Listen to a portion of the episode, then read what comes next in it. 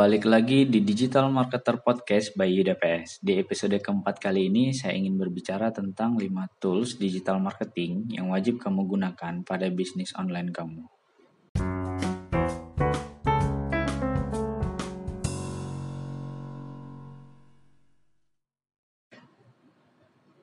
Oke, jadi kalau kamu bingung nih mau ngejalanin digital marketing atau pemasaran secara digital pakai tools apa? Nah, kali ini saya akan merekomendasikan 5 tools digital marketing yang wajib kamu lakukan, yang wajib kamu gunakan. Yang pertama itu ada namanya Google Analytics. Oke, ini gratis. Kamu bisa daftar atau kamu bisa googling di Google ketik aja Google Analytics. Jadi Google Analytics ini berguna untuk menghitung seberapa banyak sih pengunjung yang datang ke website kamu. Gitu. Nah, sebelumnya kamu tentu sudah harus mempunyai website ya, baru daftar di Google Analytics. Gitu.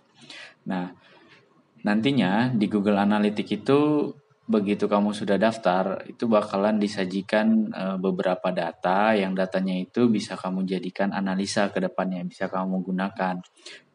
Kira-kira strategi pemasaran digital seperti apa sih yang aku lakukan, yang bisa kamu lakukan gitu. Di dashboard e, Google Analytics itu kamu nanti bisa melihat secara overall e, apa saja yang ada di website kamu seperti siapa aja nih saat ini yang sudah mengunjungi website saya yang sedang mengunjungi website kamu gitu kan. Terus uh, bisa kamu lihat juga bounce rate-nya berapa. Bounce rate itu yang kalau misalnya orang datang mengunjungi website kamu terus nggak lama langsung keluar lagi itu dihitung bounce rate gitu. Terus uh, dari mana aja pengunjungnya itu bisa kamu lihat semuanya di Google Analytics mulai dari yang real time-nya sampai yang udah berlalu itu dari dari Google Analytics ini juga kamu bisa melihat kira-kira di jam berapa dan di hari apa aja website kamu itu uh, banyak dikunjungi oleh visitor itu nah kalau misalnya website kamu itu bentuknya juga seperti webshop atau toko online nah di sini juga kamu bisa buat uh, funnel marketing funnel kayak kamu bisa nge-track sebetulnya berapa orang sih yang mengunjungi halaman checkout kamu, berapa orang yang mengunjungi halaman chart, halaman keranjang belanja di website toko online kamu itu gitu. Nah, berbekal data-data dari Google Analytics inilah yang nantinya bisa kamu gunakan untuk menganalisa kira-kira strategi pemasaran seperti apa yang bisa kamu pakai. Kapan sebaiknya saya membuat um, pengumuman atau menyebarkan promo di website saya gitu. Itu semuanya bisa dilihat di Google Analytics. Makanya begitu kamu sudah punya website, kamu harus mendaftarkan Google Analytics ini. Gimana caranya kok Google Analytics ini bisa nge-track istilahnya bisa nge-track website kamu. Jadi nanti begitu kamu daftar web, daftarkan website kamu di Google Analytics, mereka ada eh, Google Analytics bakalan memberikan kamu kode kode untuk dipasangkan di website gitu. Nah kode itulah nanti yang akan men-track eh, setiap visitor atau pengunjung yang datang ke website kamu. Itu kamu juga bisa lihat eh, berdasarkan waktu, misalnya pengunjung dari tujuh hari yang terakhir, sebulan terakhir atau tiga bulan terakhir gitu. Itu kamu bisa langsung tahu dari Google Analytics ini gitu. Banyak kegunaan lainnya dari Google Analytics ini. Mungkin ke depannya saya akan bahas uh, detail tentang Google Analytics ini di episode tersendiri tentang Google Analytics. Ini saya kali ini saya hanya ingin memberitahu bahwasanya ada tools digital marketing yang harus kamu gunakan dan sangat penting ketika kamu uh, menggunakan website yaitu Google Analytics. Nah, alat yang kedua itu yang wajib uh, kamu pakai adalah Google Search Console. Sama seperti Google Analytics, kamu harus punya website dulu. Setelah kamu punya website, kamu buka Google Search Console, kamu bisa googling, kamu ketik aja Google Search Console. Nah, di situ nanti uh, ada panduannya lengkap, kamu tinggal mendaftarkan. Nah, ketika kamu mendaftarkan website kamu di Google Anal Google Search Console, maka secara tidak langsung kamu udah membantu Google untuk mengcrawl website kamu di Google gitu. Jadi website kamu tuh udah terdaftar langsung di mesin pencari Google gitu. Kamu nggak perlu repot-repot. uh, oh, apa apa website saya udah terbaca belum ya sama Google. Nah, nggak usah khawatir begitu kamu daftar di Google Search Console maka otomatis website kamu eh makanya kamu udah membantu Google secara nggak langsung untuk mengcrawl website kamu gitu. Nggak berbeda jauh sama Google Analytics. Fungsi utamanya Google Search Console ini sebagai bahan analisa juga. Jadi dia akan mengumpulkan uh, beberapa data-data yang sangat berguna untuk melihat uh, analitik atau melihat perkembangan dari website kamu. Kayak misalnya performance uh, selama seminggu terakhir ini berapa orang yang ngeklik terus set map terus kalau ada URL yang atau link dari website kamu yang error, mereka akan meng, Google Search Console akan memberitahu ke kalian ini page segini, page ini dari website kamu error, coba dicek apa masalahnya. Mereka juga bakalan ngasih tahu uh, rekomendasi gimana cara ngefixkan masalah yang ada tersebut gitu. Jadi Google Search Console ini sangat berguna. Nah, buat kamu yang juga websitenya udah support AMP. AMP itu secara sederhana websitenya bisa lebih responsif ketika dibuka di di smartphone, di handphone supaya lebih cepat itu website pakai istilahnya website itu pakai istilah AMP supaya lebih cepat dibuka di mobile di handphone itu namanya AMP. Nah, dari Google Search Console ini juga kamu seringnya sih orang pakai Google Search Console ini buat ngecek error. Ada error enggak gitu. Jadi kita bisa langsung tahu kadang secara kasat mata website kamu baik-baik aja tapi ternyata di mata pencar di mata Google mesin pencari itu ada masalah dan mereka bakalan ngasih tahu gitu. Itulah pentingnya kamu memakai tools Google Search Console ini. Oke. Uh, tools yang ketiga itu ada namanya keyword tools. Keyword tools ini bisa kamu gunakan untuk menemukan kata kunci yang populer.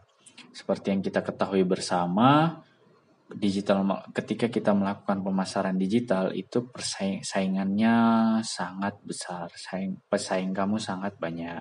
Oleh karena itu, sangat penting buat kamu untuk mengetahui kata kunci atau keyword-keyword yang dicari oleh pengguna mesin pencari agar ketika kamu membuat konten website kamu bisa dengan mudah ditemukan oleh pengunjung gitu. Jadi keyword tools inilah yang berguna untuk mencari seberapa banyak sih kata kunci yang kamu target itu pencarinya gitu. Nah, kalau misalnya yang kamu contohnya gini, ketika kamu membuat konten terus kamu nggak tahu atau uh, sebenarnya topik yang saya mau buat ini banyak nggak sih yang nyari? Nah, kamu bisa pakai Google keyword tools ini gitu. Kamu tinggal ketikkan topik dari konten yang bakalan kamu buat, terus lihat search volumenya rame atau tidak, banyak atau tidak yang mencari. Kalau misalnya ramai, berarti topik ini potensi berpotensi untuk viral. Nah, jangan buang-buang waktu, langsung buat uh, konten yang menarik dengan kata kunci yang banyak dikunjungi tadi itu gitu. Itu salah satu kegunaan dari keyword tools. Banyak di luaran sana tools-tools untuk mencari kata kunci. Ya, keyword tools ini salah satunya saya juga pakai keyword tools ini. Selain keyword tools ini ada KW Finder ada Ahref ada Semrush ya, itu beberapa tools untuk mencari kata kunci gitu. Nah, tools yang keempat juga itu namanya Uber Suggest, Uber Suggest itu seperti mirip seperti keyword tools cuma ini udah dioptimize sama Neil Patel. Ya ini tools juga buatan Neil Patel sendiri. Nah saya sukanya dari Uber Suggest ini. Selain kita bisa nemuin kata kunci dia bisa menganalisis eh, website-website mana saja yang menjadi pesaing kita dengan kata kunci yang kita cari tersebut gitu. Terus dia bisa menunjukkan Uh, sudah beberapa sudah berapa kali sih link atau website tersebut di share di sosial media. Nah, itu bisa menjadi acuan kita kalau memang alat ini tuh website itu tuh terkenal gitu. Selain dari itu, tampilan dari Uber Suggest juga menarik, menurut saya simple dan mudah dipahami. Nah, di di Uber Suggest ini juga kita bisa dapat inspirasi, dapat uh, kata kunci long tail. Jadi kalau misalnya kamu nyari kata kunci yang udah banyak pencarinya, nah kamu bisa mencari alternatif lain yang kata kunci yang lebih panjang tapi banyak juga pencarinya yang biasa disebut long tail keyword gitu. Jadi selain short keyword ada long tail keyword juga. Selain itu juga di Uber Suggest ini uh, dia meng, uh, memberitahu setiap domain-domain yang uh, teratas tertinggi itu berapa skornya. Kayak D istilahnya kalau di MOS itu DA gitu. Domain authority-nya berapa. Itu itu. Dikasih tahu di Uber Suggest. Nah kalau tools yang selanjutnya itu ada namanya Hotjar. Hotjar ini tools yang akan membantu kamu memetakan apa sih sebenarnya yang dilakukan pengunjung di website kamu dalam bentuk heat map gitu. Gunanya untuk apa? Ya mungkin kamu mikir, oh ini website saya udah optimal, desainnya udah oke, okay, tapi kenapa kok nggak ada yang beli barang? Misalnya website kamu toko online nih, tapi kenapa kok nggak ada yang beli barang yang saya jual ya? Terus kenapa ya kok nggak ada yang komen di kolom komentar, misalnya seperti itu kalau misalnya website kamu blog.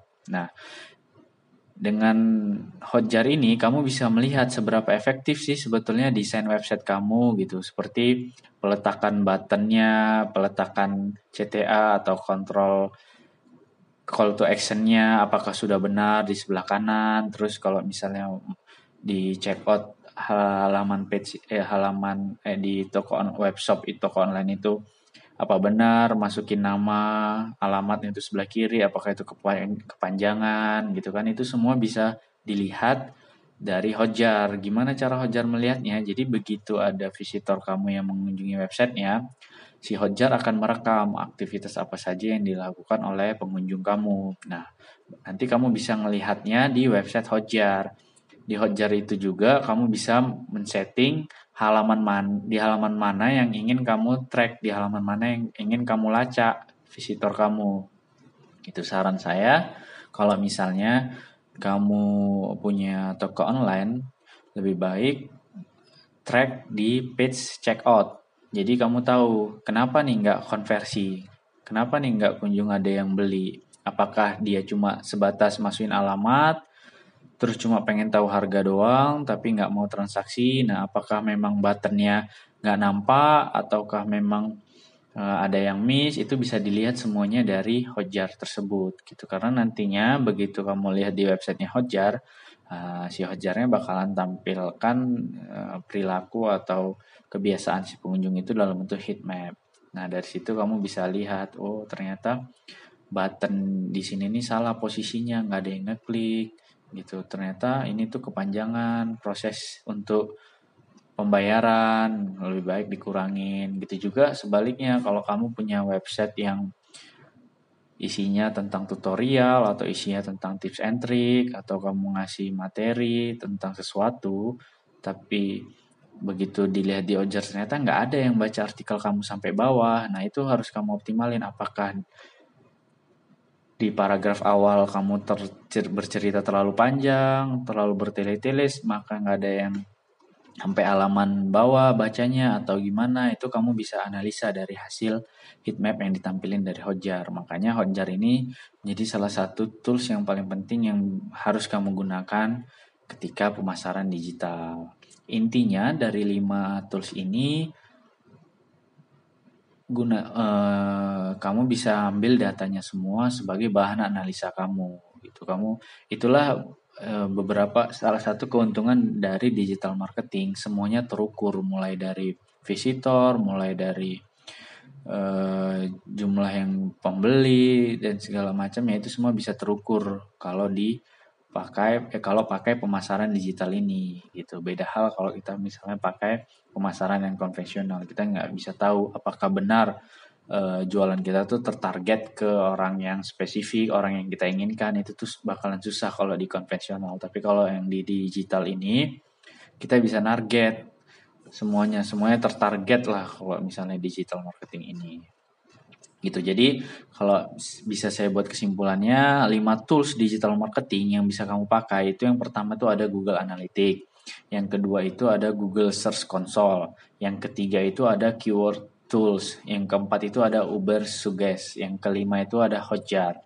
Nah, kelima ini wajib kamu pakai jika ingin pemasaran digital kamu atau digital proses digital marketing yang kamu lakukan itu berjalan sukses. Ya mungkin sebagian dari kamu ada yang uh, menemukan tools digital marketing selain yang saya sebutkan di atas. Saya juga yakin masih banyak tools digital marketing lainnya yang lebih bagus atau yang lebih murah atau yang lebih kompeten dan pasti banyak ahli ahli ahli digital marketing lain ahli digital marketer lain yang menyarankan pakai tools A saja pakai tools B aja pakai C aja lebih murah dan efektif gitu kan tapi yang mau saya tekankan di sini adalah apa pun tools yang kamu lihat apa pun tools yang kamu gunakan apa pun tools yang kamu baca yang kamu beli itu tidak akan berguna apabila kamu tidak melakukannya atau kamu cuma bengong aja lihat data-data itu jadi lebih bagus lagi take action. Kamu kayak tadi contohnya udah dapat data dari Google Analytics, terus kamu lakukan analisa, udah dapat hasil dari analisa. Udah langsung take action, lakukan perubahan. Oh, berdasarkan Google Analytics ternyata website saya e, banyak dikunjungi pada pukul sekian sampai sekian. Nah, saat itulah kamu melakukan promosi, saat itulah kamu e, gencar mempromosikan website kamu gitu kan. Oh, berdasarkan Google Search Console itu ada error di website saya di page ini. Nah, segera lakukan perbaikan. Kalau tidak, ranking website kamu tuh bakalan drop, bakalan turun gitu kan. Oke, saya membuat konten nih. Tapi tentang apa ya? Nah, cari idenya di keyword tools, cari apa sih yang lagi banyak di, di cari orang topik tentang apa sih yang lagi banyak dicari orang gitu kan konten seperti apa sih yang suka dibaca oleh orang yang banyak dikunjungi oleh orang pakai Google gue pakai keyword tools dan Uber Suggest tadi gitu. Terus rasanya kamu merasa udah oke okay nih, oke okay, kamu udah lakuin uh, perubahan dari hasil analisa Google Analytics, kamu juga udah memperbaiki semua error-error yang ada dari Google Search Console, kamu juga udah dapat kontennya. Tapi kenapa ya, kok nggak belum optimal juga nih websitenya, belum ada konversi juga nih di toko online-nya. Nah coba jangan-jangan desainnya nih, atau jangan-jangan button belinya nih, atau uh, produknya malah nggak nampak gitu kan. Coba pakai Hotjar apa sih gimana sih kebiasaan dari pengunjung kamu itu. Jadi kamu bisa tahu, oh ternyata pengunjung saya tuh kalau misalnya mengunjungi halaman ini dia langsung balik, dia nggak sampai scroll sampai ke bawah. Nah, padahal di situ tombol belinya lah. Buat apa kamu taruh tombol beli di situ padahal pengunjung kamu nggak nge-scroll sampai bawah. Nah, hal-hal yang seperti itulah yang seharusnya kamu lakukan gitu. Jadi setelah kamu tahu tools apa yang kamu pakai, Sebaiknya langsung take action, lakuin apa yang harus kamu lakukan. Jangan sia-siakan. Oke. Lihat, analisa, lakukan perbaikan berulang-ulang sampai kamu menemukan formula marketing yang tepat buat bisnis kamu. Gitu. Nah, menurut saya eh, di episode kali ini cukup sekian. Nah, kalau kamu masih kebingungan atau kamu ada saran kira-kira tools digital marketing apa sih yang oke okay lagi selain yang kelima yang saya sebutin? Uh, mari kita bahas bersama. Selain di podcast ini saya juga ada nulis tentang digit blog digital marketing di website saya di yudaps.id. Kamu bisa mengaksesnya langsung atau kalau kamu males baca, kamu bisa dengerin podcast ini. Pasti selain itu juga ada video saya di YouTube. Saya ada channel digital marketing juga, bahasa Indonesia juga searching cari aja digital marketing by digital marketing talk talks by Yuda. Nah, sampai jumpa di episode selanjutnya. Selamat mencoba. Terima kasih.